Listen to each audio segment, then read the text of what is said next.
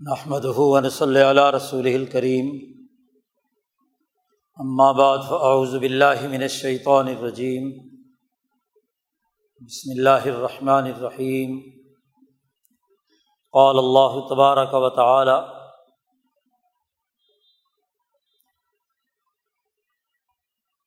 Foil للذین یکتبون الکتاب بایدیہم ثم یقولون هذا من عند اللہ دیشترو بھی ثمن قلیلہ وقال تعلیٰ اتخذ و احبارہم و رحبانہم ارباب من دون اللہ وقال النبی صلی اللہ علیہ وسلم کانت بنو اسرائیل تسوسحم الانبیاء علامہ حلق نبی خلف نبی آخر علالہ نبی آبادی سیقون خلفاء فیق سرون وقال النبی صلی اللہ علیہ وسلم، لا تزال طائفة من امتی قائمین علی الحق، لا يضرهم من خالفهم. صدق اللہ مولان العظیم و صدق رسول النبی الکریم معزز دوستوں گزشتہ سے پیوستہ جمعہ میں ہم نے اس موضوع پر گفتگو کی تھی کہ جب قوموں پر زوال آتا ہے تو اس میں دو طرح کے طبقے پیدا ہو جاتے ہیں۔ ایک امیین کا، جو ان پڑھ ہوتے ہیں، اور وہ لوگ صرف خواہشات پالتے ہیں۔ تمنائیں اور آرزوئیں ہوتی ہیں، گمانات اور خیالات ہوتے ہیں۔ جن کا حقیقت سے دور کا بھی تعلق نہیں ہوتا۔ وہ محض اندازے ہوتے ہیں، محض تصورات ہوتے ہیں، محض تمنائیں اور عارضیں ہوتی ہیں۔ یہ کسی بھی طبقے کے عام طور پر جاہل لوگوں کا معاملہ ہوتا ہے۔ امی کی وضاحت بھی کی گئی تھی۔ یہاں مراد وہ جاہل اور بے وقوف لوگ ہیں جو خواہش تو رکھتے ہیں کہ ان کے مسائل حل ہوں۔ اس سے اوپر بڑھ کر محض تصورات اور خیالات، تمنائیں اور آرزوئیں ان کا گھراؤ کیے ہوئے ہوتی ہیں اور دوسرا طبقہ وہ ہوتا ہے جو اس سوسائٹی کا ایسا مفاد پرست طبقہ ہوتا ہے، جو اپنے علم و عقل کا ایسا استعمال کرتا ہے کہ اپنی طرف سے کوئی قانون بناتا ہے، کوئی تحریر بناتا ہے اور اسے اللہ کا حکم قرار دے کر مفادات بٹورتا ہے۔ لیشترو بھی سمن کلیلہ چند ٹکے، چند پیسے۔ حتیٰ کہ مفسرین نے لکھا ہے کہ بہت بڑا مال و دولت بھی اگر وہ خرید لے، تو اللہ کے یہاں وہ چند ٹکے ان کی کوئی حیثیت نہیں۔ تو وہ اللہ کی کتاب کہہ کر مفادات اٹھاتا ہے۔ اپنے ہاتھ سے لکھے ہوئے قانون کی بنیاد پر۔ دوسری آیت مبارکہ جو تلاوت کی گئی ہے۔ اس میں اللہ تبارک و تعالیٰ نے فرمایا ہے، عیسائیوں اور یہودیوں کا تذکرہ کرتے ہوئے کہ یہ لوگ ان کی خرابیوں میں سے ایک خرابی یہ ہے کہ اتخذ و اخبار ہوں و رحبان ہوں ارباب مندون اللہ ولمسیح ابن مریم کہ یہ لوگ اپنے اخبار و رحبان حتیٰ کہ حضرت عیسیٰ علیہ السلام کو بھی اربابم مندون اللہ اللہ کو چھوڑ کر اپنا رب بنائے ہوئے ہیں۔ یہ آیت مبارکہ ان مذہبی گروہوں کی ایک بہت بڑی خرابی بیان کر رہے ہیں کہ عام جاہل لوگ، ان میں ایک معاملہ یہ بھی ہوتا ہے کہ ان کے جو اہل علم ہیں، جو اپنے آپ کو اہل دانش کہلاتے ہیں جو سوسائٹی کے لیے قانون بناتے ہیں، آئین اور دستور بناتے ہیں، ان کو انہوں نے ارباب من دون اللہ اللہ کو چھوڑ کر انہیں رب بنا لیا۔ نہ صرف اخبار و رحبان بلکہ الاظم پیغمبر حضرت عیسیٰ علیہ السلام کو بھی وہ رب سمجھتے ہیں۔ اس آیت کے حوالے سے مفسرین نے یہاں وہ حدیث نقل کی ہے جو سیاح سطح میں آتی ہے کہ حضرت عدی ابن حاتم رضی اللہ تعالیٰ عنہ جو مشہور زمانہ سخی حاتم تائی کے بیٹے ہیں، حضور اقدس صلی اللہ علیہ وسلم کی فوجوں نے جب بنو طے کا علاقہ فتح کر لیا حاتم تائی کی بیٹی بھی گرفتار ہو کر اس میں آئی اور خود یہ قبیلے کا سردار تھا عادی ابن حاتم۔ یہ چلے گئے ادھر عیسائیوں کے علاقے میں اور وہاں عیسائی ہو گئے۔ بہن جو آتم تائی کی بیٹی تھی، جب حضور صلی اللہ علیہ وسلم کو پتہ چلا کہ یہ عرب کے سخی آدمی کی بیٹی ہے۔ تو حضور نے اس کا بڑا احترام اور اکرام کیا۔ اس کو عزت کے ساتھ رخصت کر دیا۔ اس نے جا کر بھائی کو ترغیب دی کہ یہ جو نبی ہیں، بہت ہی رحیم و شفیق ہے تم ان کے قدموں میں آ جاؤ۔ بار بار پیغامات کے بعد ادی ابن حاتم حضور صلی اللہ علیہ وسلم کی خدمت میں تشریف لائے۔ عدی ابن حاتم خود روایت کرتے ہیں کہ عطیت النبی صلی اللہ علیہ وسلم، میں رسول اللہ صلی اللہ علیہ وسلم کی خدمت میں حاضر ہوا تو میرے گلے میں سلیب لٹکی ہوئی تھی، سونے کی بنی ہوئی۔ عیسائی ہو چکے تھے، قبیلے کے سردار تھے، پیسہ ویسا بھی خوب تھا۔ پورا قبیلہ لوٹ مار کرتا تھا۔ بنو طے کے چور اور ٹھگ بڑے مشہور تھے۔ تو سونے کی بنی ہوئی سلیم میرے گلے میں لٹکی ہوئی تھی۔ حضور صلی اللہ علیہ وسلم نے پہلے دعوت دی اور بہت سارے میرے سوالوں کے جوابات دیے۔ پھر آپ صلی اللہ علیہ وسلم نے فرمایا کہ یہ جو گلے میں تم نے بت لٹکا رکھا ہے، اس کو پھینک دو، اتار دو۔ جب مسلمان ہو گئے تو کہا کہ یہ بت اتار کر پھینک دو۔ اور پھر آپ صلی اللہ علیہ وسلم نے اس موقع پر یہ آیت مبارکہ تلاوت کی کہ اتخذ و اخبار ہوں و رحبانہ ہوں اور بابم مندون اللہ۔ کہ ان عیسائیوں نے اپنے اخبار و رحبان کو اللہ کو چھوڑ کر ان کو اپنا رب بنا لیا ہے۔ تو عدی کہتے ہیں کہ میں نے عرض کیا کہ رسول اللہ صلی اللہ علیہ وسلم ہم لوگ اپنے اخبار و رحبان کی پوجا تھوڑی کرتے ہیں۔ ایک روایت میں آتا ہے کہ ہم ان کی طرف رخ کر کے نماز تو نہیں پڑھتے، عبادت تو نہیں کرتے۔ رب تو وہ ہوتا ہے جسے پوجا جائے۔ تو کہیں میں تو پوری عیسائیت میں گھوم کر آیا ہوں۔ تو وہاں جو بڑے بڑے علماء اور راہبین ہیں لوگ ان کو سجدہ تو نہیں کرتے، نہ عبادت کرتے ہیں، نہ وہ ان کو رب مانتے ہیں۔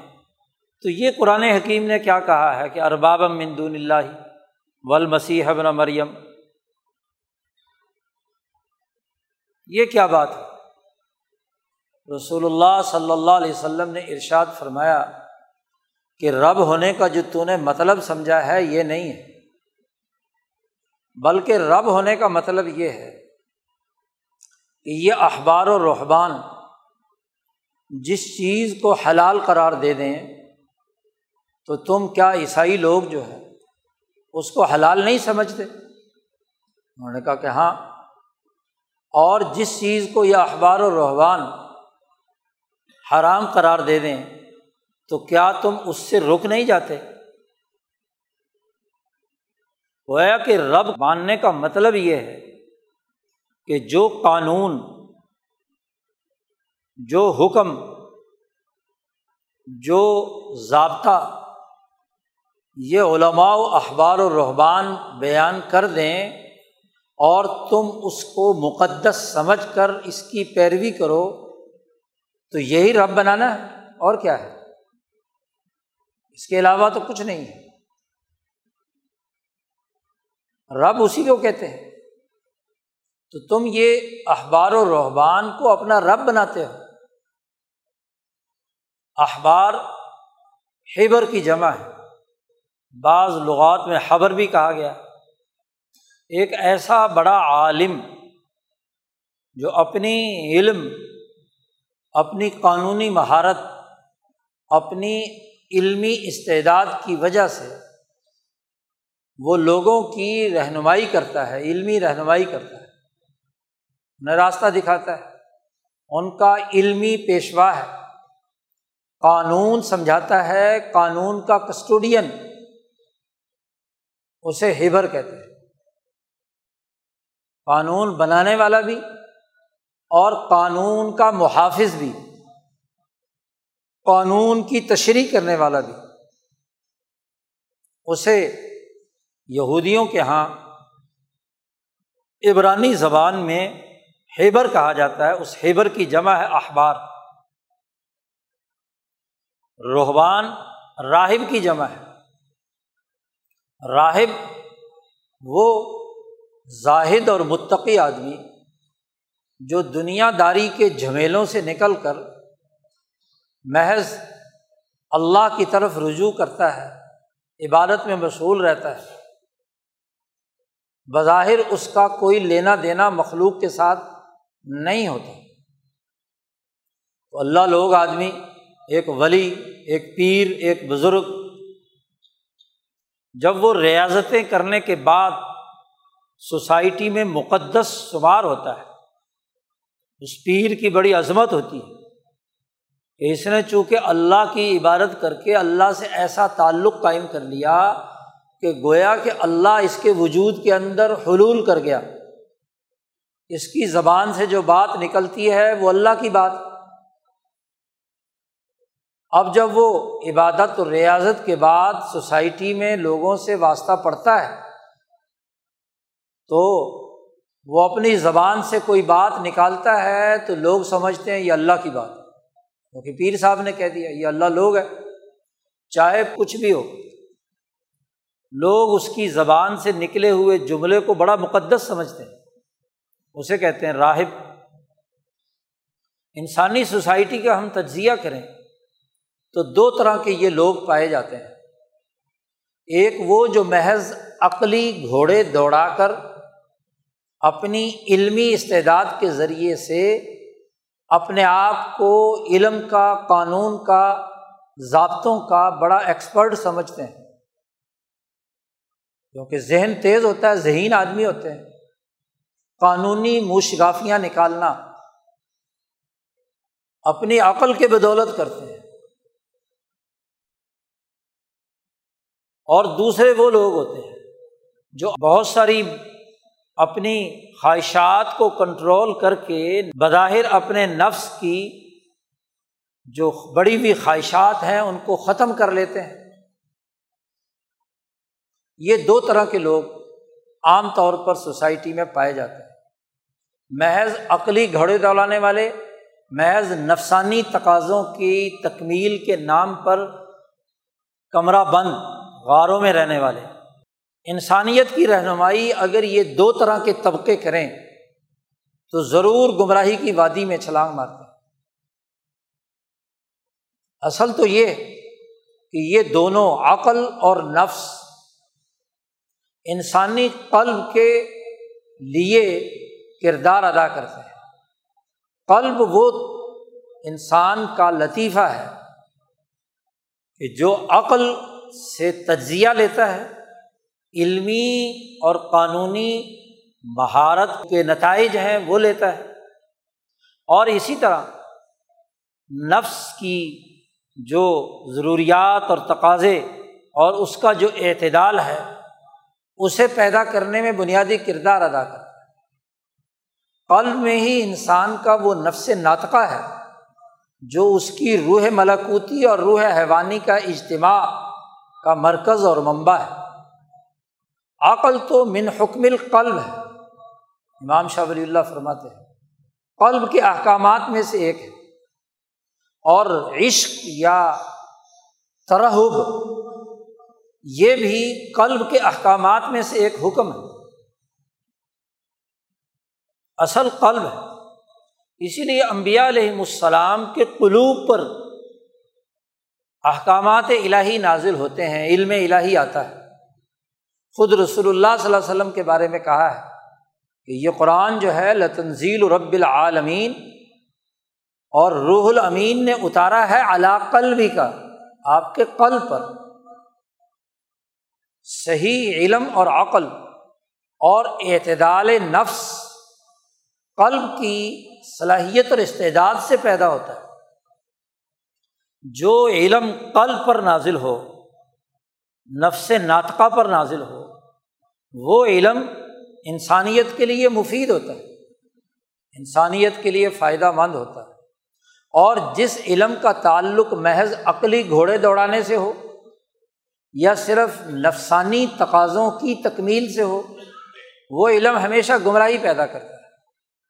یہاں اللہ پاک نے جو خرابی یہودیوں اور عیسائیوں کی بیان کی ہے کہ انہوں نے اتخذ اخبار محض علم اور عقل کے گھوڑے دوڑانے والے، سوسائٹی کے لیے قانون بنانے والے۔ اور محض نفسانی خواہشات کے کنٹرول کرنے والے راہب۔ ان کو رب بنا لیا یعنی قانون سازی کا مرکز۔ ان دونوں طبقوں کو بنا لیا۔ تو گویا کہ اللہ کے مقابلے میں ایک نیا رب تراش لیا۔ یہی شرک۔ امام شاہ ولی اللہ دہلوی اس آیت کی اور اس حدیث کی تشریح کرتے ہوئے فرماتے ہیں کہ جو آدمی گزشتہ انبیاء میں سے کسی کا پیروکار ہے، کسی حکمہ میں سے کسی حکیم کا، یا حنیفی انبیاء میں سے کسی نبی کا، عیسیٰ علیہ السلام کا یا موسا علیہ السلام کا، یا غیر حنفا جو انبیاء یا نذیر یا حکمہ دنیا بھر میں جہاں جہاں بھی آئے، ان کی بات پر اعتقاد رکھتا ہے، ان کے حلال و حرام کو مانتا ہے۔ اور محمد مصطفیٰ صلی اللہ علیہ وسلم کی لائی ہوئی شریعت کے بارے میں وہ تردد کا شکار ہے، اس پر ایمان نہیں رکھتا۔ تو اس کو اصطلاح میں کافر کہتے ہیں۔ یہ کافر بن نبی ہے۔ نبوت کا کافر ہے۔ نبوت کا انکار کر رہا ہے۔ وہ خود گزشتہ انبیاء میں سے کسی نبی کا پیروکار ہے۔ وہ اللہ کو بھی مانتا ہے۔ گاڈ کو بھی مانتا ہے۔ اللہ کے بنیادی تصور کو خواہ وہ کسی بھی تناظر میں ہو، اسے مانتا ہے ایک واحد، وحدہ اللہ شریف اور جو اس کے علاقے میں جو نبی آیا، خواہ وہ کوئی ہو حکمہ میں سے ہو منظرین میں سے ہو، اور ہر قوم میں اللہ نے نذیر بھیجا ہے۔ وہ من امتن اللہ خلافیہ نذیر دنیا کی کوئی قوم ایسی نہیں گزری جس میں اللہ پاک نے کوئی ڈرانے والا نہ بھیجا ہو۔ تو مثلاً ہندوستان میں کوئی نظیر آیا ہے، چین میں کوئی نظیر آیا ہے روس میں کوئی نظیر آیا ہے؟ تو نبی اکرم صلی اللہ علیہ وسلم سے پہلے جو منظرین حکمہ یا کوئی اور کاملین آئے ہیں، ان پر وہ اعتقاد رکھتا ہے۔ لیکن محمد مصطفیٰ صلی اللہ علیہ وسلم کی نبوت کو نہیں مانتا۔ وہ کافر بن نبی ہے۔ وہ گویا کہ رسول اللہ صلی اللہ علیہ وسلم کی نبوت کا منکر ہے۔ اسے کافر کہیں۔ گے اور جو آدمی ان پرانے لوگوں کو خواب و خود مسیح ابن مریم ہی کیوں نہ ہو، وہ عزیر ہی کیوں نہ ہو، وہ کوئی حکیم اور منظر جو پہلے گزرا ہے وہی کیوں نہ ہو، یا اس کی تشریح کرنے والے کوئی اخبار و رحبان ہو، قانون ساز ہو، یا کوئی بھی ریاضت اور مہارت کے ذریعے سے گیان و دھیان کے ذریعے سے کتنی ہی زیادہ اعلیٰ درجے کی روحانی طاقت کیوں نہ پیدا کر لیں؟ ان کے حلال کیے ہوئے کو حلال سمجھنا اور ان کے حرام کیے ہوئے کو حرام سمجھنا، یہ آدمی گویا کہ ارباب دون اللہ میں سے۔ یہ مشرق یہ فرق ہے کافر اور مشرق شاہ صاحب فرماتے ہیں کہ جو بھی ارباب دون اللہ اللہ کے علاوہ رب بناتا ہے، گویا کے شرک کی وادی میں مبتلا ہے۔ اب دیکھیے، اسی تناظر میں اللہ نے وہ بات ارشاد فرمائی کہ جس میں فرمایا کہ ویل الدین یکتبون الکتاب بھی کتاب اپنے ہاتھ سے لکھتے ہیں۔ پھر یہ کہتے ہیں کہ یہ اللہ کی طرف سے آئی ہے۔ اسے مقدس قانون مانتے ہیں۔ اسے مقدس تعلیم مانتے ہیں۔ اور کس لیے؟ لیشترو بھی سمن کلیلہ کہ وہ چند ٹکے کچھ قیمت اپنے اس فتوے کی حاصل کر پائیں، اپنے اس بیان کیے ہوئے حکم کی کوئی قیمت وصول کر لیں۔ اب یہ بات بڑی سمجھنے کی ہے۔ شاہ ولی اللہ صاحب فرماتے ہیں، اسی آیت کی تشریح میں کہ تشریح کا یعنی قانون سازی کا، حلال و حرام کا اختیار صرف اور صرف اور صرف اللہ تبارک و تعالیٰ کو حاصل۔ اللہ کے علاوہ کوئی بھی انسانیت کے لیے حلال و حرام بنانے کی صلاحیت اور استعداد نہیں رکھتا۔ شرک کا مطلب یہ ہے کہ آپ نے قانون کا مرکز اور منبع اللہ کے علاوہ کسی اور کو بنا دیا۔ یہی شرک قانون بنانا صرف اور صرف اللہ کا کام آپ قانون کی تقدیس اللہ کے علاوہ کسی اور کی طرف منسوب کر دیں اور اسے مقدس آئین کہیں، مقدس دستور کہیں، مقدس قانون کہیں، تو یہ شرک کے زمرے میں آتا اب اس بات کو صحیح تناظر میں سمجھنے کی ضرورت ہے۔ یہاں بڑے بڑے لوگ غلطی کھا جاتے ہیں۔ ہر ایک کو مشرق ہر ایک کو مشرق اس شرک کی، قانونی شرک کی وضاحت، امام شاہ ولی اللہ دہلوی رحمۃ اللہ علیہ نے بڑی خوبی سے کی۔ یہ بات اگر سمجھ میں آ گئی تو بہت ساری غلط فہمیاں ہماری دور ہو جائیں گی۔ امام شاہ ولی اللہ کا ایک جملہ ہے، ارتفاقات کی بحث میں۔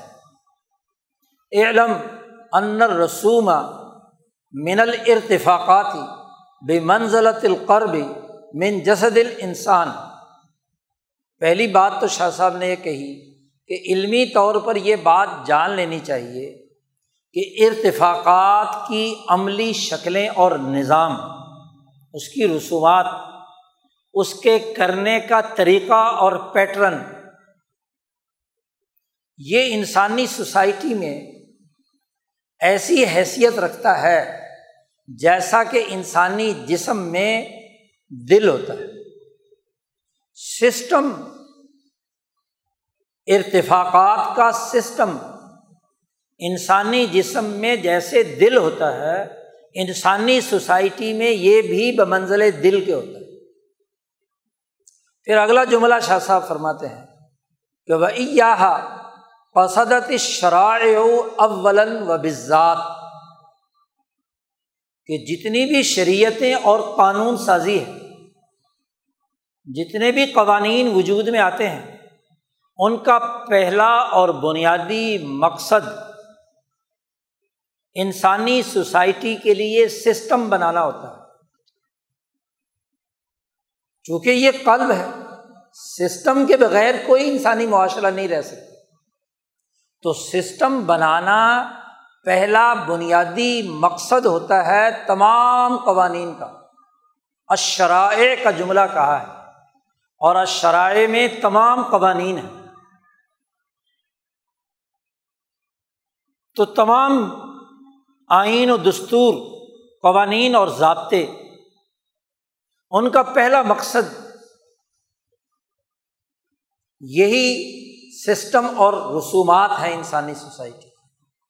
رسم کہتے ہیں کہ کسی بھی کام کو کرنے کا پروسیجر طریقۂ کار، اس کا قانونی نظام وہ رسوم کہلاتی کہ یہ یہ کام کیے جائیں گے اس ترتیب کے ساتھ۔ یہ یہ اس کی اتھارٹیز ہوں گی۔ اب یہ تمام شرائع بھی اسی سے تعلق رکھتی ہے اور شاہ صاحب نے ایک اور اہم جملہ بھی استعمال فرمایا۔ و انحل بحث فن نوامیسل الہیہ کہ انہیں رسومات اسی سسٹم سے متعلق بحث ہوتی ہے نوامی سے الہیہ میں۔ یہ بات اس حجت اللہ کی شرح کرنے والے بہت سے شارحین کو بھی سمجھ نہیں آئی۔ سوائے مولانا عبید اللہ سندھی رحمۃ اللہ ان نوامی سے الہیہ سے مراد کیا ہے؟ نوامی سے الہیہ میں بھی انہیں کی طرف بحث کی جاتی ہے۔ اب اگر نوامیس کا ترجمہ حاشیے میں نیچے کیا جائے کہ اس سے مراد بھی شرائع اور احکامات ہیں، تو شاہ صاحب دو جملے کیوں لا رہے ہیں؟ وہ تو شرائع میں بات آ گئی۔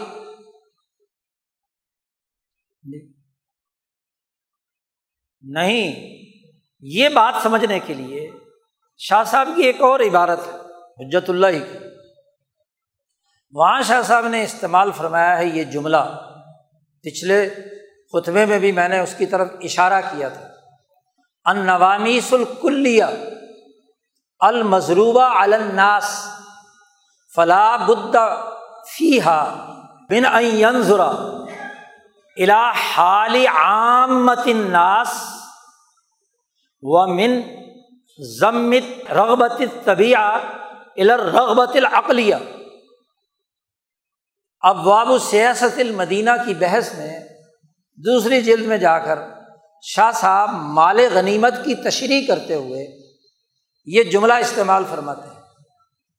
وہاں نوامیس الہیہ سے مراد بھی یہی نوامیس ہے۔ وہی نوامیس الکلیہ المضروبہ الناس، جس میں اس بات پر نظر رکھی جائے گی کہ عام انسانیت کی حالت کیا ہے اور عام انسانوں کی ضروریات کیا ہیں؟ ان کی رغبت طبعی، ان کی رغبت عقلی کے ساتھ ملی ہوئی ہے یا نہیں؟ یہ نوامی سے کلیا ہے۔ یعنی وہ عمومی بنیادی قانون جو تمام انسانوں میں مشترک ہے۔ اس میں بھی اسی بات سے بحث کی جاتی ہے سسٹم سے متعلق۔ اور یہ بحث مالا اعلیٰ میں بھی ہوتی ہے۔ اور تمام انسانوں کے تمام معاشروں کے مجموعی سوسائٹی کے تقاضوں کے مطابق بھی ہوتی ہے۔ مثلاً ناموں سے کلی، انسانوں کی کیا ہے؟ مقدس بات۔ عدل، مثلاً۔ کہ عدل ایک ایسا جمہوری، عمومی کلی قانون اور ضابطہ ہے جو بلا تفریق رنگ، نسل، مذہب، تمام مذاہب، تمام معاشروں، تمام نظاموں میں ایک ایسا بنیادی قانون ہے، ایسا ناموس کلی ہے، ایسا مقدس قانون ہے کہ اس کی تردید کوئی بھی سسٹم بنانے والا کوئی بھی قانون بنانے والا، کوئی بھی حکم دینے والا، کوئی بھی مقننہ اور انتظامیہ اور عدلیہ مخالفت نہیں کر سکتا۔ ایک ہوتا ہے شریعت، قانون، اور ایک ہوتا ہے ناموس۔ ناموس وہ مقدس بات ہے جو تمام انسانوں کی رغبت طبیعہ کی حیثیت رکھتی ہے۔ ہر کالے گورے مشرقی مغربی ہندو مسلمان، سکھ، عیسائی، یہودی، بحیثیت انسان مثلاً عدل کو نامو سے کلی مانتا ہے۔ امن کو نامو سے کلی مانتا ہے۔ ظلم کو متفقہ طور پر کل انسانیت کا اجتماعی ضمیر برا سمجھتا ہے۔ جھوٹ کو تمام انسانی معاشرے برا سمجھتے کل انسانوں کی انسانیت یا انسانیت کا احترام، یہ ایسا ناموس کلی ہے جو المضروبہ الناس۔ شاہ صاحب نے بڑا جامع جملہ استعمال کیا۔ یعنی یہ قوانین ایسے ہیں کہ جو انسانیت پر اللہ نے ٹھپا لگا دیا۔ جو بھی انسان ہوگا کسی بھی نسل کا ہوگا، کسی بھی خطے کا ہوگا، اس کی پیدائش اور اس کی فطرت، اس کی طبیعت،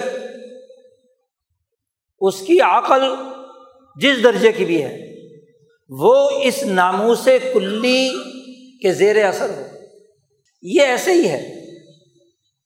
جیسے ایک انسان، اس پر یہ ٹھپا لگا دیا گیا۔ کہ انسان وہ ہوگا جس کی دو آنکھیں ہوں گی، دو ٹانگیں ہوں گے دو ہاتھ ہوں گے، دو کان ہوں گے، دو نتنے ہوں گے، ناک کے۔ ایک سر ہوگا وغیرہ وغیرہ۔ یعنی اس انسان کی انسانیت کا تعارف ہی ہے۔ ایسے ہی انسانیت کا تعارف یہ ہے کہ وہ عدل کو پسند کرتا ہے امن کو پسند کرتا ہے ظلم کو ناپسند سمجھتا ہے سچائی کو قبول کرتا ہے دنیا کا کوئی قانون، کوئی ضابطہ اس نامو سے الہی کو نظر انداز نہیں کر سکتا۔ اور یہی بحث مالا اعلیٰ میں بھی ہوتی ہے۔ اگر نوامی سے الہیہ سے مراد مالا اعلیٰ کا اجتماع لیا جائے، مقدس فرشتوں کا یعنی مقدس پارلیمنٹ کا، اس نے جب انسانیت کے لیے ضابطے بنائے تو اس نے تمام انسانوں کے لیے بلا تفریق، رنگ، نسل، مذہب رحمت کی دعا کی ہے۔ دعا کرتا ہے، فرشتے دعا کرتے ہیں انسانیت کے لیے۔ اور اب بنا وسیع تک اللہ شعر رحمتن تمام پر رحمت نازل کرتا تو رحم، شفقت، امن، عدل، سچائی، انصاف اور انسانیت کا احترام معاملات میں ایک دوسرے کے ساتھ تعلقات کا تعاون باہمی، یہ اس کی طبیعت میں ایسا ناموس کلی رکھ دیا گیا ہے کہ یہ گویا کہ انسانی وجود پر وحدت انسانیت کے تناظر میں ایک ٹھپا لگا دیا گیا۔ تو جب ارتفاقات کی رسوم بنائی جائیں گی سسٹم بنایا جائے گا، تو یہ جو انسانوں کے اصول کلیہ ہیں، ان کو سامنے رکھ کر سسٹم بنایا جائے۔ ایسا کوئی قانون نہیں بنایا جا سکتا جو عدل کے ناموس کلی کے خلاف ایسا کوئی قانون نہیں بنایا جا سکتا جو سچائی کا قتل کر رہا ہو۔ ایسا کوئی قانون نہیں بنایا جا سکتا جو انسانی احترام اور امن کے خلاف ہے ایسی کوئی قانون سازی نہیں کی جا سکتی جو انسانیت کی عزت و احترام کے خلاف ہے وغیرہ وغیرہ۔ تو ارتفاقات میں خاص طور پر اور الہیات میں، اللہ کے ساتھ تعلق میں کوئی شرع قانون اور ضابطہ نہیں بنایا جا سکتا۔ جو اس ناموس کلی یا اس شریعت الہیہ کے خلاف۔ بلکہ شاہ ولی اللہ صاحب تو کہتے ہیں کہ شرائع الہیہ ہر دور کے نوامی سے الہیہ کے تناظر میں وجود میں آتی ہیں۔ امبیا علیہ السلام، اب جس طرح کے عدل و اعتدال کا بنیادی قانون ضروری تھا کہ انسانی طبیعت میں عدل پیدا ہو، اب بوسا علیہ السلام کے زمانے میں انسانوں کے اندر بہیمیت کی شدت کا غلبہ تھا، تو قوانین ایسے نازل کیے گئے تہارت کے، عبادت کے باقی جو انتہائی شدت لیے ہوئے تھے، تاکہ بہیمیت ٹوٹے اور ان کی ملکیت زندہ ہو۔ اعتدال اور توازن پیدا ہو جائے۔ ان کے کپڑوں پہ نجازت لگ جاتی تو کپڑا کاٹ کے پھینکنا پڑتا جی کس لیے؟ اس لیے کہ نجاست اگر برقرار رہتی ہے تو ملکیت اور بہیمیت کا اعتدال باقی نہیں رہتا۔ کپڑے پر لگی ہوئی نجاست دھونے کے باوجود اس کا اثر ان کے جسم پر یہ ہوگا کہ وہ نپاکی اور جو خرابی یا اس کے نتیجے میں جو ان کی حیوانیت ہے وہ برقرار رہے۔ عیسیٰ علیہ السلام پر جو تشریح قانون آیا وہ اس دور کے انسانوں میں اعتدال پیدا کرنے کے لیے ضروری تھا۔ اور محمد مصطفیٰ صلی اللہ علیہ وسلم چونکہ آپ کا ظہور دنیا میں ارتفاق رابع کے ظہور اور بروز کے لیے تھا، تو اعتدال کی شکل اس وقت جو تھی، اس کے مطابق قانون سازی ہوئی۔ تو تشریح قانون سازی ہے۔ اصل آئین اور دستور وہ ناموس الہی ہے جس کا اظہار دنیا میں انسانیت کی مشترکات سے ظاہر ہوتا ہے کہ جمہور انسان جن باتوں کا اقرار اور جن باتوں کو مانتے ہیں سنت مسلمت عند جواہر جو ان کے جمہور انسانوں کے یہاں تسلیم شدہ سنت اور طریقہ کار ہے، اس کے مطابق ان کی فصل خصوبات ان کے جھگڑوں کو نپٹایا جائے گا۔ ان کے لیے قانون اور ذیلی ضمنی ضابطے بنائے جائیں گے۔ تو ارتفاقات کا نظام خاص طور پر، وہ نوامی سے الہیہ یعنی نوامی سے کلیا اور شرائع کے تناظر میں وجود میں آئے گا۔ اس کے علاوہ کوئی قانون سازی نہیں ہو سکتی یہ وہ بنیادی بات ہے۔ اب یہ جو آیت ہے جس میں کہا گیا فوید الزین یکتبون الکتاب یقولون من عند اللہ یہ جو مفاد پرست اخبار الرحبان ہے یہ کیا کرتے ہیں؟ کہ اس نوامی سے کلیا جو جمہور انسانوں کے ضمیر کی آواز ان کی ضرورت ہے، ان کا تقاضا ہے، اس کے الر رغم قانون بناتے ہیں، دستور بناتے ہیں، اس کی تشریح کرتے ہیں۔ اور وہ جو شرائع الہیہ، ان نوامی سے کلیا کی تشریح کے لیے وجود میں آئے ہیں۔ ان کو اپنی مرضی سے بدل دیتے ہیں۔ شریعت مقدسہ میں اس ناموس کلی کی تشریح کرتے ہوئے جو کتاب اللہ ہے، اللہ کی طرف سے لکھی ہوئی کتاب ہے، اس کتاب کے ان بنیادی قوانین کی خلاف ورزی کرتے ہوئے اس کی من مانی تشریح کرتے ہیں۔ اس آیت کا یہ مطلب نہیں، یہ مطلب ہے۔ اس کی تعویلات کرتے ہیں۔ اور خود ساختہ فتوے جاری کرتے یکتبول الکتاب ابھی ابھی اور پھر کہتے ہیں سما یقول حاضہ میں نے اللہ، یہ اللہ کی طرف سے نازل ہوئی ہے۔ کیونکہ خود ان کی بات تو وہ لوگ نہیں مانیں گے۔ ان کو کہیں گے، یہ مقدس قانون ہے۔ اللہ کا بنایا ہوا ہے۔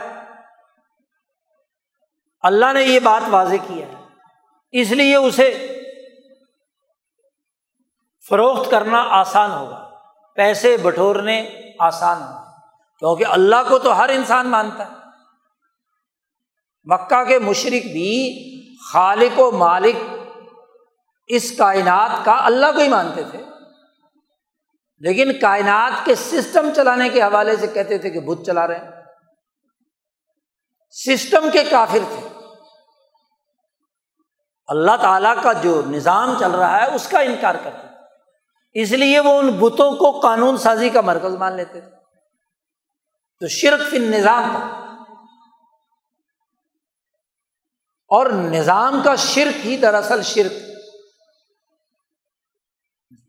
الکتاب جسے کہا گیا، وہ دو ہی تھی۔ ایک الکتاب تورات تھی، جو موسا علیہ السلام پر آئی، اور ایک الکتاب قرآن حکیم ہے، جو ذالک الکتاب اللہ رہی وفی قرآن حکیم۔ اب اس کتاب کی تشریح، اپنی من مرضی کی کرنا۔ یہ درست نہیں، یاد رکھیے، کتاب کا قانون یا کتاب کے حوالے سے کسی چیز کو حلال یا حرام قرار دے دینا۔ یہ صرف اور صرف اللہ کا حق ہے، یہ کسی نبی کا بھی حق نہیں۔ ہم جب نبی کو شارے کہتے ہیں، تو اس لیے کہتے ہیں کہ اللہ نے جو وہی نازل کر کے نبی کو بات بتلائی، تو اللہ سے نبی روایت کرتے ہیں، علم قطعی کے ساتھ۔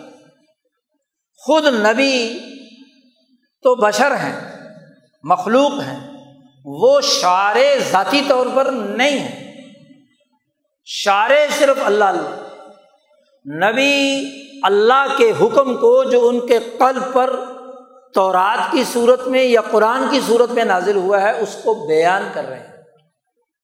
اسی طرح جب شریعت کا مسئلہ، مجتہدین آئمہ مجتہدین، شاہ ولی اللہ صاحب فرماتے ہیں کہ آئمہ مجتہدین کی طرف ہم منسوخ کرتے ہیں، محدثین اور مفسرین کی طرف منسوخ کرتے ہیں۔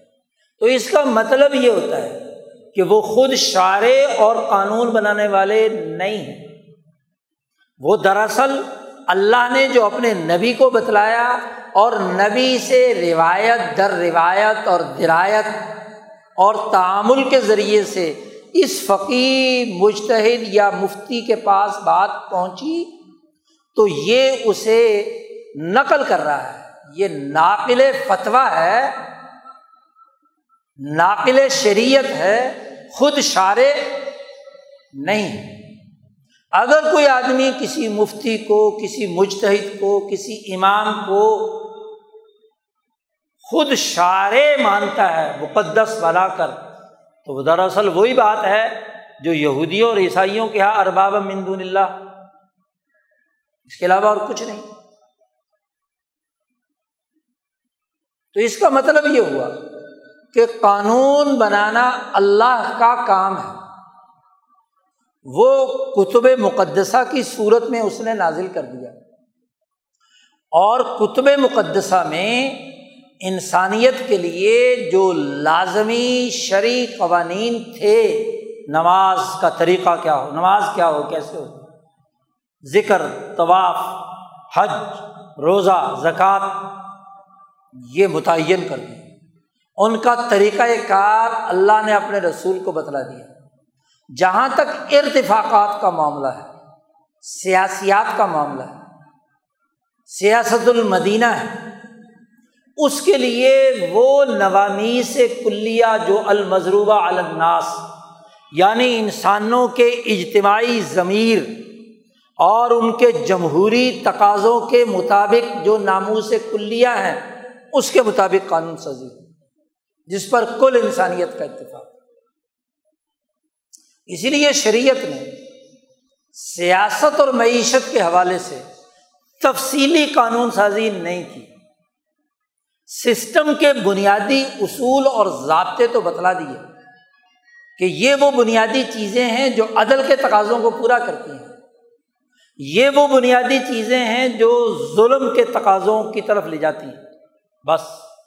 باقی اپنے دور میں انسانیت کے جمہوری تقاضوں کے تناظر میں عملی سیاسی نظام اور اس کے آئین اور قوانین اور ضابطے بنائے جائیں۔ یہ وہ بنیادی بات اب ہوا کیا ہے کہ پچھلے دو ڈھائی سو سال سے کتب مقدسہ اور ناگوس کلیا یعنی انسانوں کے مجموعی عمومی تقاضوں کو نظر انداز کر کے کچھ اخبار و رحبان نے ایک نیا سسٹم دنیا میں متعارف کرایا ہے۔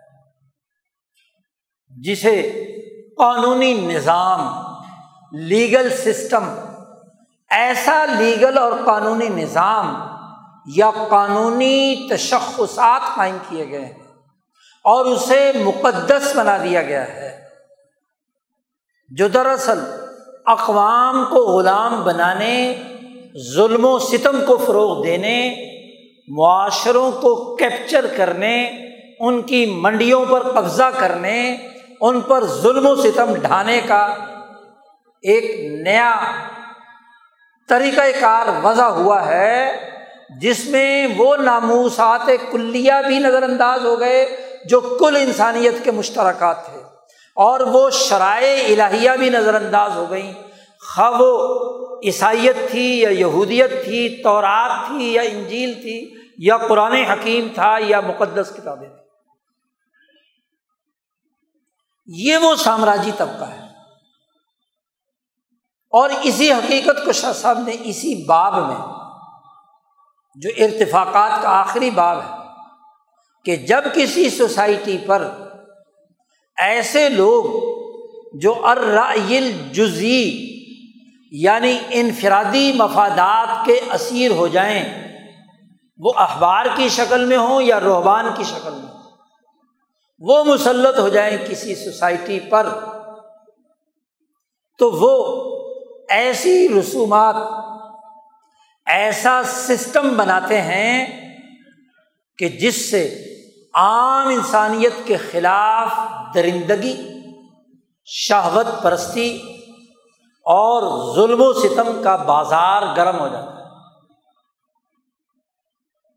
خاص طور پر خلافت عثمانیہ کے خاتمے کے بعد، انیس سو بیس بائیس کے بعد پورے ایک سو سال ہو چکے ہیں۔ دنیا میں جو ریاستیں وجود میں آئی ہیں، وہ ایک ایسے قانونی نظام کے تحت کہ جس میں ہر سوسائٹی میں ایک خود ساختہ آئین، دستور، ایک لیگل سسٹم ایک قانونی نظام وضع کر لیا گیا ہے۔ اور یہ وضع کرنے والے وہ لوگ ہیں جنہوں نے جنگ عظیم اول میں دنیا انسانیت پر قبضہ کیا، برطانیہ اور فرانس۔ عام انسانوں کے عوامی حقوق پامال کیے۔ انسانیت کو جنگ میں دھکیل کر کروڑوں انسانوں کا قتل عام کیا۔ جنگ عظیم دوم بھی انہیں انسانیت کو لوٹنے والے لوگوں کے درمیان بھی اور اس کے لیے طریقہ کار کیا وضع کیا؟ کہ یکتبون الکتاب بھی انہوں نے اپنے ہاتھوں سے ایسا قانون بنایا کہ یہ کام حلال ہے اور یہ حرام ہے۔ سرمایہ کے مفادات کا جو سسٹم تھا، اسے حلال قرار دے دیا۔ اور جو انسانیت کے فائدے کا ناموس کلی تھا، اسے حرام قرار دے دیا چنانچہ، اس قانون کے شکنجے میں عوام کو کسا جاتا ہے۔ ان کے حقوق پامال کیے جاتے ہیں۔ ان کے جمہوری تقاضوں کو پامال کر کے سرمایہ پرستی کا ظالمانہ نظام مسلط کیا جاتا پہلے تو یہ دو ہی تھے۔ جنگ عظیم دوم میں دو اور کھلاڑی میدان میں آ گئے، امریکہ اور روس۔ تو چار ایسے رائے جزی والے لوگ مسلط ہو گئے انسانیت پر کہ جنہوں نے خود ساختہ قانون بنائے اور ظلم کے پہاڑ انسانیت پر توڑے۔ جنگ عظیم دوم میں جو قتل عام کیا گیا، انسانیت تباہ و برباد کی گئی، اور پھر ان چاروں نے مل کر دنیا کا ایک عالمی قانون، عالمی نظام وضع کیا، جس میں زر کی بالادستی، زر کو بنیادی حیثیت دے کر، کیپٹل کو بنیادی حیثیت دے کر تسلیم کر لیا گیا۔ بالخصوص تین سامراجی ملکوں نے، برطانیہ، فرانس اور امریکہ نے، یہ سرمایہ دار ملک مل کر پوری دنیا کے قانون بنانے، پوری دنیا کے سسٹمس کو اپنے کنٹرول میں لانے، پوری دنیا کی عدالتوں پارلیمنٹس ان کی انتظامی ڈھانچے، ان کے قانونی نظام پر گرفت حاصل ہے اگر کوئی مالیاتی نظام دنیا کا جو ملک بھی بنائے گا، اس کے لیے ایک فریم ورک بنا دیا کہ یہ مقدس قانون ہے، اس مقدس قانون کو جس کو اللہ نے حرام قرار دیا تھا، اسے حلال قرار دے لیا۔ کہ سرمایہ کی یہ طاقت ہوگی سرمایہ کے بل بوتے پر نظام ہوگا اور دنیا کے ممالک قرض لیں گے اور اس قرض کی ادائیگی کے لیے آئی ایم ایف کی غلامی قبول کریں گے، ورلڈ بینک کی غلامی قبول کریں گے۔ ایک ایسے عالمی قرضے کے نظام کے اندر ہوں گے جو تجارتی ڈھانچہ عالمی سطح پر بنایا جائے گا۔ آپ دیکھیے کہ یہ تمام قوانین اور ضابطے یکتبون الکتاب بھی کتاب انجیل کا حلف اٹھانے والا امریکی بھی، کتاب قرآن پر حلف اٹھانے والے مسلمان ملکوں کے حکمران بھی۔ جی کتاب انجیل پر حلف اٹھانے والا برطانوی یا فرانسیسی وزیر اعظم اور حکمران بھی۔ وہ صرف حلف اٹھانے کے لیے۔ اس میں درج قوانین اور ضابطوں کا پابند نہیں ہے۔ اس میں سود حرام کیا گیا ان تینوں کتابوں میں، تورات، انجیل، زبور، چاروں کتابوں میں اور قرآن حکیم لیکن اس کے الر رب سود کو حلال قرار دینے کا عالمی نظام وضع کر دیا گیا۔ قرضوں کی معیشت کو ممالک پر مسلط کر دیا گیا۔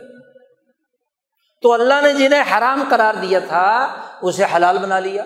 ادی ابن حاتم سے رسول اللہ صلی اللہ علیہ وسلم نے فرمایا کہ یہ ارباب من دون اللہ کا مطلب ہی یہ ہے کہ اللہ کے حلال کیے ہوئے کو یہ حرام بنا دیتے ہیں اور تم بھی اسے حلال سمجھتے ہو۔ اور جو اللہ نے حرام قرار دیا اسے حلال بنا دیا اور جو اللہ نے حلال قرار دیا اسے حرام بنا دیا۔ اللہ نے حلال قرار دیا تھا۔ کہ جمہور انسانوں کا جو نظام ہوگا وہ جمہور کے مفادات کا ہوگا۔ وہ امن والا ہوگا۔ ضرب اللہ مثلاً قریتن کانت آمنتن امن کا ہوگا۔ مطمئنت یا عطیہ رزق وہ ایسا اطمینان والا ہوگا کہ سب کو رزق ملے۔ لیکن اس کتاب نے جو اقوام متحدہ نے چارٹر جاری کیا، اس آئین اور دستور نے جو دنیا بھر کے ملکوں میں آئین اور دستور کے طور پر مسلط ہے، اس نے اس اللہ کے حلال کیے ہوئے کو حرام بنا دیا اور اللہ کے حرام کیے ہوئے کو حلال قرار دیا۔ تحقیق کرو، کتنی باتیں ہیں جو ناموس کلی المضروبہ الناس کل انسانیت کے ضمیر کی آواز ہیں۔ وہ یہودی ہو، عیسائی ہو، ہندو ہو، مسلمان ہو، سکھ ہو، کوئی روسی ہو، کوئی چینی ہو، اس کے ضمیر کی آواز ہے کہ اس کے جمہوری حقوق پورے کیے جائیں۔ اس کے لیے عدل کا نظام بنایا جائے۔ اس کے لیے امن کا نظام بنایا جائے۔ وہ مطمئن زندگی بسر کرنا چاہتا ہے معاشی خوشحالی کے طور پر۔ تو ان عالمی طاقتوں نے ان تمام حلال کی ہوئی چیزوں کو حرام بنا دیا کہ نہیں، معاشرے جو ہیں بد امنی رہنی چاہیے، خوف رہنا چاہیے ڈیوائڈ اینڈ رول کی سیاست جاری رہنی چاہیے۔ ان میں معاشی بدحالی رہنا چاہیے۔ ان کی منڈیوں پہ ظالمانہ ہمارا قبضہ رہنا چاہیے۔ تو جتنی حلال چیزیں تھیں، ذرا تمام کتابیں اٹھا کر دیکھ لو۔ تو رات بھی دیکھو، انجیل بھی دیکھو، زبور بھی دیکھو، وید بھی دیکھو یند بھی دیکھو اوستا بھی دیکھو کنفشس کا قانون بھی دیکھو۔ جی تمام کتابیں اٹھا کر دیکھ لو۔ اور ان تمام کا جامع خلاصہ کتاب مقدس قرآن حکیم بھی دیکھو۔ جس نے ان تمام کتابوں کے تمام عالمی قوانین کو سمو دیا، ایک کتاب مقدس قرآن حکیم میں۔ اس کو بھی پڑھ لو۔ تو وہ اصول اور ضابطے نکالو کہ کن کن چیزوں کو اللہ نے حلال قرار دیا ہے۔ عدل، امن، انصاف وغیرہ وغیرہ، ایک فہرست بناؤ۔ اور ان ان چیزوں کو اللہ نے حرام قرار دیا ہے۔ ظلم نا انصافی جھوٹ، بد امنی وغیرہ وغیرہ، دو کالم بنا لو۔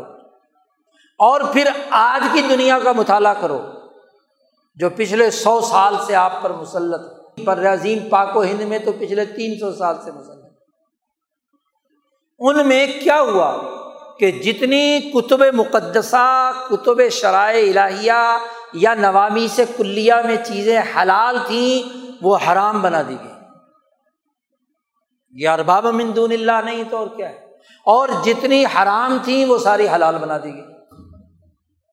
اور پھر زبردستی اور جبر سے ممالک اور اقوام پر وہ حرام چیزیں مسلط کر دی گئی۔ دور جانے کی بات کیا ہے؟ دنیا بھر کے ملکوں کے آئین اور دستور کنگالنا تو بعد کی بات ہے۔ آپ اپنے ملک کے آئین اور قانونی کی بات کر لیں۔ ذرا مالیاتی ضابطے۔ آپ کا اسٹیٹ بینک، آپ کا مالیاتی ڈھانچہ۔ ان اصول کلیہ پر استوار ہے جو آئی ایم ایف نے بنائے، جو ورلڈ بینک نے بنائے۔ جو اقوام متحدہ نے جنہیں تسلیم کیا ہے، جو ان کے چارٹر کا حصہ ہے، جن میں حلال چیزیں حرام اور حرام چیزیں حلال بنا دی۔ آپ کا اسٹیٹ بینک اس کی خلاف ورزی نہیں کر سکتا۔ ان علماء پر رحم آتا ہے جو اس بنیادی سسٹم کے بارے میں کہ جنہوں نے حرام کو حلال بنایا ہے یا حلال کو حرام بنایا ہے، اس کے ایک ذیلی نظام، ایک بینک کو اسلامی بنانے کے لیے سر توڑ کوشش کر رہے ہیں۔ تو رحم آنا چاہیے نا ایسے لوگوں کو کہ بنیادی سسٹم وہ تو کیا ہے؟ حرام کو حلال بنانے کے لیے۔ اور اس کے ذیل میں اس کے ماتحت، اس اسٹیٹ بینک کے ماتحت کام کرنے والے جتنے بھی بینک ہیں، انہیں اسلامی بنانے کا، جس کی بنیاد کتب مقدسہ اور نوامی سے الہیہ کی اساس پر حرام کو حلال بنانے پر ہے، اب اس حرام کو جو شریعت کا حلال کردہ تھا یا شریعت کا حرام کردہ تھا اس کو شریعت کے مطابق ڈھالنے کی کوشش کر رہے ہیں۔ اس کو سوائے دیوانگی کے اور کیا کہا جا سکتا جی۔ پورا کا پورا مالیاتی نظام جس بنیاد پر کھڑا ہے، وہ شریعت کے الر رغم قرآن کے الر رغم ہے۔ تو اس میں سے حلال کہاں سے نکلے گا؟ آپ نے گویا کہ ارباب من دون اللہ مان لیا انہیں۔ اسی طرح سیاسی ڈھانچہ۔ اس کا بنیادی آئین اور قانون وہ اگر غلط ہے، وہ جمہور کے مفادات کی حفاظت اور نگہبانی نہیں کرتا، وہ امن نہیں دیتا، خود اس کے ذیل میں کوئی نظام حکومت، کوئی انتظامی ڈھانچہ، کوئی عدالتی ڈھانچہ وہ انصاف کیسے فراہم کرے گا؟ وہ امن کیسے دے گا؟ وہ انسانیت کے مفاد کی قانون سازی کیسے کرے گا؟ ایسی مقننہ سے یہ امید رکھنا کہ وہ جمہور انسانوں کے ناموس کلی کی اساس پر جو عوامی حقوق ہیں، اس کے لیے قانون سازی کرے گی۔ جب اس کی بنیاد ہی اس عالمگیر قانون کے مطابق ہے کہ جس میں سرمایہ پرست ہی طاقتور ہوگا، جاگیردار ہی طاقتور ہوگا، ایک کروڑ پتی ہی ممبر اسمبلی ہوگا۔ کیا ایسی مقننہ کو تحفظ دینے والی کتاب جو یکتبون الکتاب بھی ان اخبار و رحبان نے بنائی ہے، آج اس کتاب کو سارے مانتے ہیں۔ بلکہ اسلامی کہتے ہیں، علماء کہتے ہیں کہ یہ اسلامی آئین ہے۔ کیونکہ حاضہ میں نے ان دلہ ہے کیوں؟ لیشرو بھی ہی سمن کلیلہ اخبار ہیبر کو کہتے ہیں، عالم۔ وہ عالم قانون بنانے والا ہو، قانون چلانے والا ہو، قانون کی وکالت کرنے والا ہو، وہ سارے کے سارے ارباب مندون اللہ۔ جی؟ اب جب بنیادی ڈھانچہ ہی سیاسیات کا وہ حرام پر استوار ہے، اللہ نے جس کو حرام قرار دیا تھا اور اس کو حلال بنا دیا گیا۔ اب جب عدالت ہی یہ کہے کہ میں آئین کے تحت قانون کے مطابق انصاف کروں گا اور قانون اللہ کی کتاب کے الرم ہو تو یکتبون الکتاب بھی آئی دی بڑے فخر سے کہا جاتا ہے کہ ان لوگوں نے آئین لکھا ہے۔ ہندوستان کا آئین، فلانی آئینی کمیٹی نے بنایا ہے۔ بنگلہ دیش کا آئین فلانی مقدس پارلیمنٹ نے بنایا ہے۔ پاکستان کا آئین فلاں مقدس لوگوں نے بنایا ہے۔ سعودی عرب کا آئین اور قانون، ایران کا آئین و قانون، امریکہ کا آئین و قانون، فرانس کا اور برطانیہ کا، روس اور چین کا۔ سوال یہ ہے کہ یہ آئین اور قانون کیا اس بات کی ضمانت دیتا ہے؟ اس کا بنایا ہوا سسٹم اور رسم عوامی مفاد کے لیے قانون سازی کرنے کی ضرورت رکھتا ہے؟ اس سسٹم کی بنائی ہوئی عدالت کیا واقعی حقیقی انصاف فراہم کر سکتی ہے؟ کیا اس آئین اور قانون اور ضابطے کے مطابق انتظامی ڈھانچہ صحیح فیصلہ کرنے کی صلاحیت رکھتی ہے؟ نہیں۔ اچھا لکھا ہے قانون اپنے ہاتھ سے۔ اور پھر کہتے ہیں حاضہ میں نے ان دلہ مسلمان ملکوں میں تو تمام ہی آئین اور قوانین کو یہی کہا جاتا ہے، یہ اسلامی ہے۔ اور پھر عجیب تماشا ہے۔ آئین اور قانون بنایا خود، لیکن مفادات پر زد پڑے تو خود ہی اس آئین میں، اس کی تشریحات میں ایسی تبدیلی کر لی جاتی ہے کہ جس سے دوسرا مفاد حاصل ہو جائے۔ آپ ذرا اپنی پارلیمنٹ کے جتنے بھی ضابطے، ترمیمات اور جتنی بھی اس کے اندر بحثیں ہیں اور قانون سازی ہوئی ہے، ذرا اس کا جائزہ لے لے۔ کہ جب ایک دور میں مفاد بدلا، تو پہلے والا قانون، پہلی والی ترمیم خود ہی بدل دی۔ دوسری قسم کی ترمیم آ گئی۔ یہی کام تو یہودیوں کے علماء کرتے تھے، اخبار و روحبان کرتے تھے۔ کیوں لیشترو بھی سبن کلیلہ قانون موم کی ناک بن گیا جب جی چاہے جو مرضی بدل لو۔ عجیب بات ہے۔